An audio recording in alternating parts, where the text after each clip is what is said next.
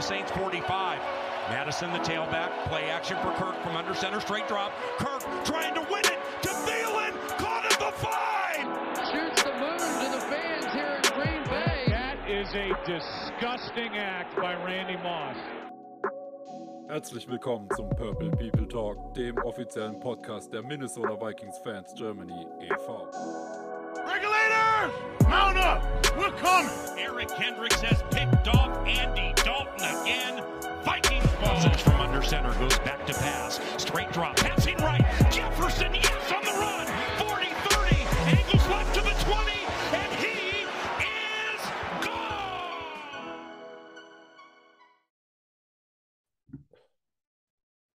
Und damit melden wir uns zurück zur Review des Purple People Talks. Die Vikings haben die Detroit Lions 28 zu 24 geschlagen.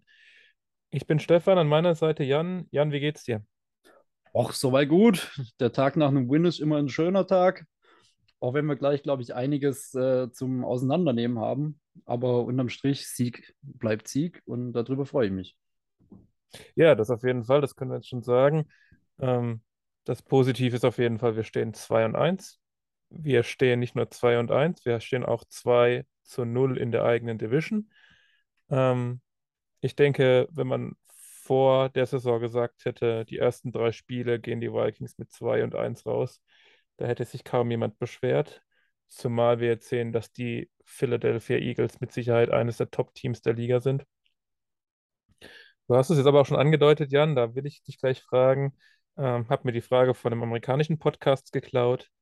Wenn du jetzt in Prozent angeben würdest, zu wie viel Prozent haben die Vikings das Spiel gewonnen und zu wie viel Prozent haben die Lions das Spiel verloren? Was würdest du da sagen?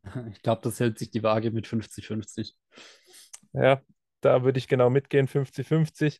Äh, Matthew Coller von Purple Insider hat sogar 60-40 gesagt, also dass die Lions uns zu 60 Prozent das Spiel geschenkt haben. Ganz so hart würde ich es nicht sagen, aber 50-50 ist, glaube ich, eine gute, Aus, ähm, ja, gute Nummer.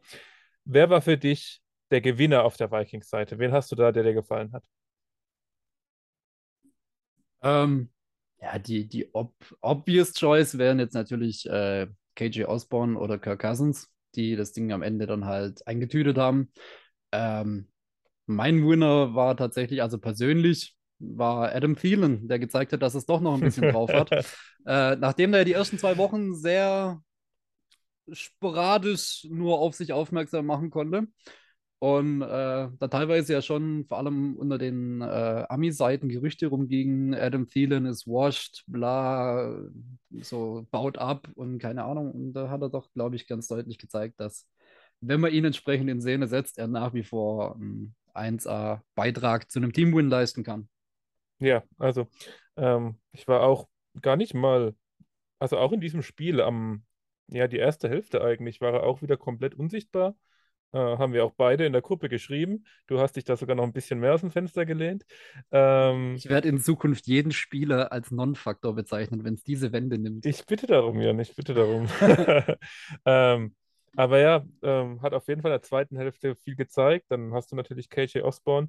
Für mich war der Sieger Nummer 1 der Vikings, aber tatsächlich die O-Line. Weil, gut, wir haben jetzt inzwischen schon bessere Daten, ist jetzt schon eine Weile her seit dem Spiel, aber die, die Vikings O-Line macht wirklich Spaß, die ersten drei Spiele.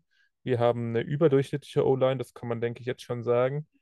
Ingram ist so ein bisschen der Weakling, aber das ist auch normal als Rookie, denke ich. Selbst ein Garrett Bradbury hat sich aktuell gefangen. Ähm, wobei der beste Spieler in dieser O-Line einfach Christian Darrisaw ist. Der hat jetzt wieder kein Pressure abgegeben. Ich glaube, PFF hat ihn als Top 5 Tackle overall in der Saison im Moment. Ähm, ja, macht viel Spaß, gerade weil wir Vikings doch vieles anderes gewohnt sind von dieser Positionsgruppe. Genau. Jetzt haben wir sehr viel Positives gesagt, das stimmt auch, wir haben gewonnen. Was hat dir denn nicht so gut gefallen, Jan? Soll ich das jetzt äh, sachlich raushauen oder auf der emotionalen Ebene? Ich finde, in der Review können wir auch emotional sein. Ed fucking Donatel und seine komische Shell-Defense-Tragödie, die er uns da jede Woche präsentiert. Ey, ich krieg einen Vogel, wenn ich mir das noch ein paar Wochen angucken muss. klar, wir, wir limiten das Big Play, okay, schön, aber wir können halt nicht durchgängig Soft Coverage spielen und jeden Pass zwischen 10 und 20 Yards irgendwie uncontested ankommen lassen. Was, was soll das denn? Was soll das denn für eine Defense sein, bitte? Also, nee, verstehe ich nicht. Wir haben vor allem dazu dann halt noch überhaupt kein Pressure nach vorne. So, wir haben das Personal, wir haben das mitunter auf dem Papier beste Edge Rusher Duo oder eins der besten Edge Rusher Duos der Liga. Wieso kommt da keinerlei Druck vorne an gegen Jared Goff? Ich meine, ja, die Lions O-Line ist solide. Aber mit, mit so einem Personal muss da halt trotzdem was kommen. Wenn ich schon so weit zurück in der Coverage sitze, dann muss vorne wenigstens der Druck kommen. Aber da kommt ja weder noch. Ja, ich bin da hin und her gerissen. Also auf jeden Fall hast du recht, es ist zu konservativ, was man da gerade in der Secondary spielt. Ähm, man macht es gerade in Jared Goff, der ja wirklich kein Überquarterback ist, zu einfach, indem man ihm einfach dieses mittlere Game gibt, dieses Kurzpassspiel, das mittellange Passspiel einfach, ja, einfach schenkt. Ähm, aber ich also ich denke, Ed Donatell ver vertraut seinen Cornerbacks einfach gar nicht.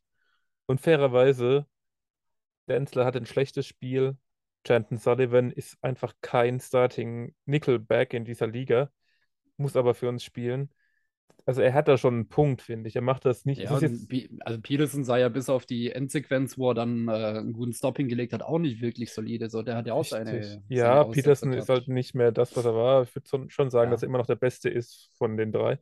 Ja, ähm, das schon, aber also, und genau das spricht ja für deinen Punkt, dass man diesen Cornerbacks halt einfach nicht äh, in dem Ausmaß vertrauen würde, dass man da jetzt, keine Ahnung, Genau. auf, auf Man-Coverage stellt. Genau, und das ist, denke ich, einfach, einfach das Motiv von Donatel.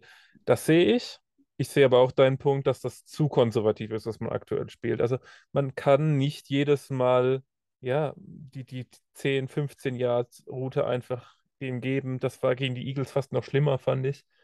Ähm, dazu Ja, das, diese, da fand, da fand ich es definitiv schlimmer, aber Ja. es war gestern trotzdem wieder ekelhaft. Richtig. Dazu ist, okay, das ist auch eine Strategie, die man geht. Man sagt eben, man will die leichten Boxen, weil man sagt, man will eher den Pass verteidigen als den Run. Das verstehe ich, aber auch das war wieder hart an der Grenze. Also wenn du jeden Run sechs Yards abgibst, dann, dann ist der Run irgendwann auch nicht mehr unwichtiger als der Pass. Ja, ich meine, die, die, die Vikings stehen bei, ich glaube, die 25. Defense in, in Rushing Yards allowed oder sowas. Und die 31. also die zweitschlechteste in Touchdowns an Runner. Mhm. Also wir, wir kassieren die zweitmeisten Touchdowns von allen Teams gegen Running Backs. Ja.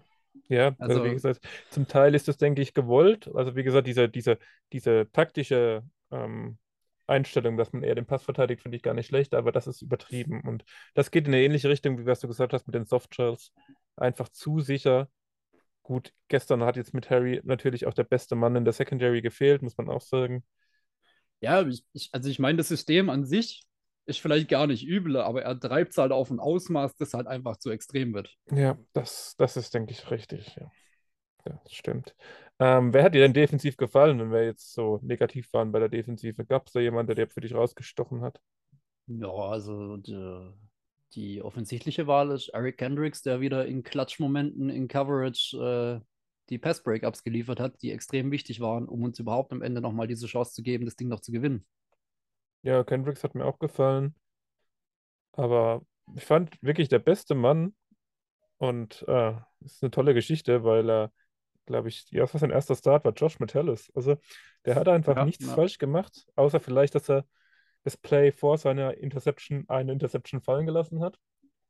Ähm, Ja, aber für den First Start war das solide, ja. war das, fand ich sogar mehr als solide. Er hat richtig gut gespielt, hat sich dann mit der Interception äh, belohnt damit, um das Spiel zu enden, aber auch ohne die Interception fand, hat er mir richtig Spaß gemacht. Und ja, wenn der weiter so spielt, dann hat Louis Sean schlechte Karten oder muss auf eine zweite Verletzung hoffen. Ähm, aber der hat mir sehr gut gefallen. Okay, Ich, ich, ich weiß nicht, ich denke, irgendwann, früher oder später, wenn sich das Personal weiter so entwickelt, wird einer unserer Safeties vielleicht auch äh, den einen oder anderen Snap im Slot bekommen. ja, also diese, diese äh, drei Safety-Sets, die wurden ja eigentlich auch in der im Training Camp in der Preseason ein bisschen angepriesen. Ja. Ähm, ich frage mich, wo die sind, wenn ich ehrlich bin, weil das Safety-Personal bei einem sah auch wieder ordentlich aus. War nicht ein überragendes Spiel, aber sah auch wieder ordentlich aus. Ja, und dafür sieht äh, Sullivan im Slot halt echt nicht gut aus. Absolut, ja. Das, das Also die Deswegen, Baustelle, ich- die wir gesagt hatten vorher, ist er genau. Ja. Und da gehe ich auf jeden Fall mit, Jan. Das äh, würde ich mir auch wünschen, dass wir einfach mehr als drei Safety-Sets sehen und dass das klappt. Ähm, wollen wir wieder zu Offense gehen? Kirk Cousins hat 260 Yards, durchschnittlich 6,3 Yards pro Versuch geworfen. Dazu zwei Touchdowns, keine Interception, einen Sack gefressen. Wie hat dir Kirk gefallen? Ähm, es war eine durchwachsene Performance. Im Großen und Ganzen äh, muss man ihn natürlich anrechnen, von wegen dieses äh, Mystikum Kirk Cousins ist kein Clutch Quarterback, äh, wurde mal wieder hops genommen, indem es Mhm. eben am Ende dann sehr wohl war. Aber zwischendurch waren da Strecken, wo ich mir so dachte, what the fuck, wo ist der Kirk Cousins von letztem Jahr? Also, ich fand ihn letztes Jahr deutlich souveräner als die ersten drei Spiele dieses Jahr. Es sind teilweise einfache Pässe, die nicht präzise ankommen. Gut, natürlich kommen da auch noch Drops dazu, die sehr unglücklich sind, die wir so letzte Season nicht hatten in dem Ausmaß. Ähm, aber auch unter, unter Druck wieder teilweise, weiß ich nicht. Also es, es scheint noch so ein bisschen die Abstimmung zu fehlen. Auch hier und da ein Overthrown-Pass, wo ich mir denke, so, wäre es vielleicht doch besser gewesen, in der Preseason mal ein paar Snaps mit der First-Team-Offense zu spielen. So einfach für die Abstimmung. Äh, es, es war keine souveräne Leistung, aber dann, wenn es drauf ankam, dann hat er sich zusammengenommen und hat das Ding gewuppt.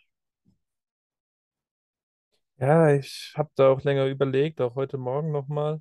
Und also ich bin heute, heute auf jeden Fall deutlich optimistischer und positiver über das Spiel eingestellt, als ich es gestern Abend nach Abpfiff war, wenn ich ehrlich bin. Ja. Gestern Abend war ich schon ziemlich angefressen, auch wenn man natürlich gewonnen hat, was natürlich unterm Strich das Wichtigste ist. Aber es geht ja auch ein bisschen darum, wie sich die Saison weiterentwickelt. Und heute bin ich da doch ein bisschen optimistischer. Ich fand, das war so, mm, ja, es war halt so ein Kirk Cousins. So am Anfang, erste Hälfte ist er ein bisschen eingeschlafen. Es gab aber auch, ich erinnere mich dann da im Play, da waren irgendwie nur drei Routen zu laufen. Justin Jefferson wurde gedoppelt. Kirk hatte wirklich lange Zeit. Und Osborne und Thielen, das war glaube ich im zweiten Viertel, äh, hatten One-on-Ones. Und wirklich, Kirk hatte lange Zeit, hat den Ball nicht früh geworfen und die beiden haben es nicht hingekriegt, ein bisschen Separation zu kriegen. Ja, ja, ja. Da war das auch dann, wo du dich beschwert hast, dass Thielen so ein Non-Faktor ist, was zu dem Zeitpunkt absolut richtig war. Und ähm, dann dachte ich mir so, ja, dafür kann halt Kirk Cousins nichts. Nee, Ähm, richtig.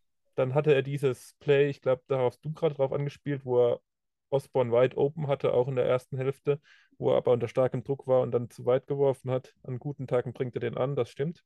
Ja. Aber dann hat er eben genau das gezeigt, was immer wieder heißt, kann er nicht. Er kam von einem 14-Punkt-Defizit zurück im ersten Quarter und im dritten Quarter oder Anfang vierten Quarters waren es dann nochmal 10 Punkte Rückstand. Und ähm, dann ist es so ein bisschen der Fluch von Kirk Cousins. Der Freund des Podcasts, Timo Riska, hat es getweetet. So, Kirk Cousins hat das gemacht, was man ihm nicht zutraut. Aber es war natürlich ein 19 Uhr Spiel gegen Detroit. Und äh, jeder in den USA hat gefühlt Dolphins gegen Bills geguckt, weil das einfach das attraktivere Spiel war. Ja. Und ähm, das, was man immer sagt, was kann er nicht, hat er bewiesen, dass er es mal wieder kann. Aber es war natürlich ein Spiel, wo kaum Audience hatte und dementsprechend nicht so wirklich anerkannt wird.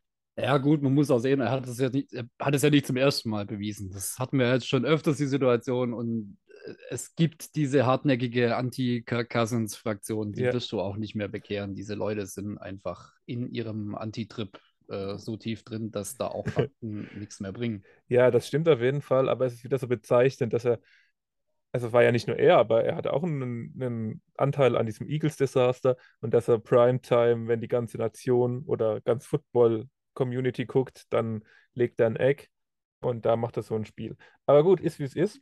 Ähm, immerhin stehen wir 2 und 1. Ja. So, ähm, am Sonntag kommen die Saints, beziehungsweise falsch formuliert, die Ich, Vikings. ich, ich möchte dir noch eine Frage stellen. Oh, ja, gerne. Hast du einen Biggest Loser der ersten drei Wochen? Von den Vikings. Mhm. Ähm, ein Biggest Loser. Bei mir, mir fällt jemand auf, der, von dem ich sehr viel erwartet hatte, der Ah. sehr, sehr wenig liefert. Ja, also jetzt, das hast du mich ein bisschen erwischt, aber so aus dem, ja, aus dem, aus dem Stegreif würde ich sagen Irv Smith. Korrekt. Ey, Ähm, also, was, was ist mit dem Typen passiert? Der hat so viel Potenzial, der hat die letzten Seasons vor seinen Verletzungen so viel angedeutet und teilweise halt auch geliefert. Und der droppt jetzt die einfachsten Dinge, wo ich mir denke, Junge, du bist ein Tight End, du sollst das Safety Blanket im Passing Game sein. Und dann schmeißt du solche Dinge auf den Rasen, ey. Also, Ja. da, da konnte ich mir die letzten zwei Wochen teilweise echt nur an den Kopf fassen dabei. Ja, ist not great auf jeden Fall, das stimmt. Ich, keine Ahnung, wenn er so weiterspielt, glaube ich auch, dass er immer weiter Snaps an Ellefson und Mund verlieren wird. Die beide Ja. ihren, ihre Aktion hatten. So, eben, weil die beide dann, wenn sie gebraucht wurden, ihren Teil geliefert haben. Ja. Im Gegensatz zu unserem Nummer One Tight End äh, Irv Smith, der warum auch immer irgendwie nicht in diese Season kommt. Absolut. Also da gibt es keine Möglichkeit, äh, zwei, zwei Meinungen. Äh, Smith ist absolut der Verlierer dieser Saison. Chandon Sullivan bisher hätte ich auch noch gesagt. Aber bei Sullivan war es uns allen vorher klar. Woll- Wollte gerade sagen, da war aber die Erwartung gar nicht erst so Mhm. hoch. Von, von Irv Smith haben, glaube ich, alle wirklich viel erwartet dieses Jahr. Und äh, es kommt nichts. Bis jetzt. Ich, ich ernenne ihn zum Non-Faktor. Der Non-Faktor des der Woche. Ja, hast du absolut Ja. recht. In der Hoffnung, dass es denselben Effekt hat wie bei Adam Thielen und er postwenden darauf mich Lügen straft. Sehr gerne, sehr gerne. Okay, dann lass uns nach vorne gucken. Jo. Sonntag, ich glaube 15.30 Uhr, nagelt mich nicht fest, könnte auch 14.30 Uhr sein, geht's gegen die Saints in London. Wirst du da, da sein, Jan? Ja, ich bin fort. Schön. Ich schaff's leider nicht, weil ich ja immer noch im Ausland weile. Ähm, ja, Warte, warte, ich habe ich hab einen für dich.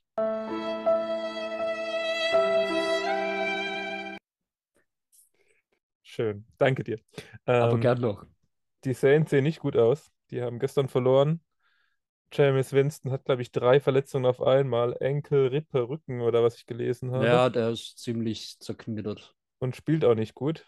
Ähm, was, was erwartest du jetzt einfach mal schon sehr früh drauf geschaut? Was denkst du, geht da für die Vikings? Können wir gewinnen?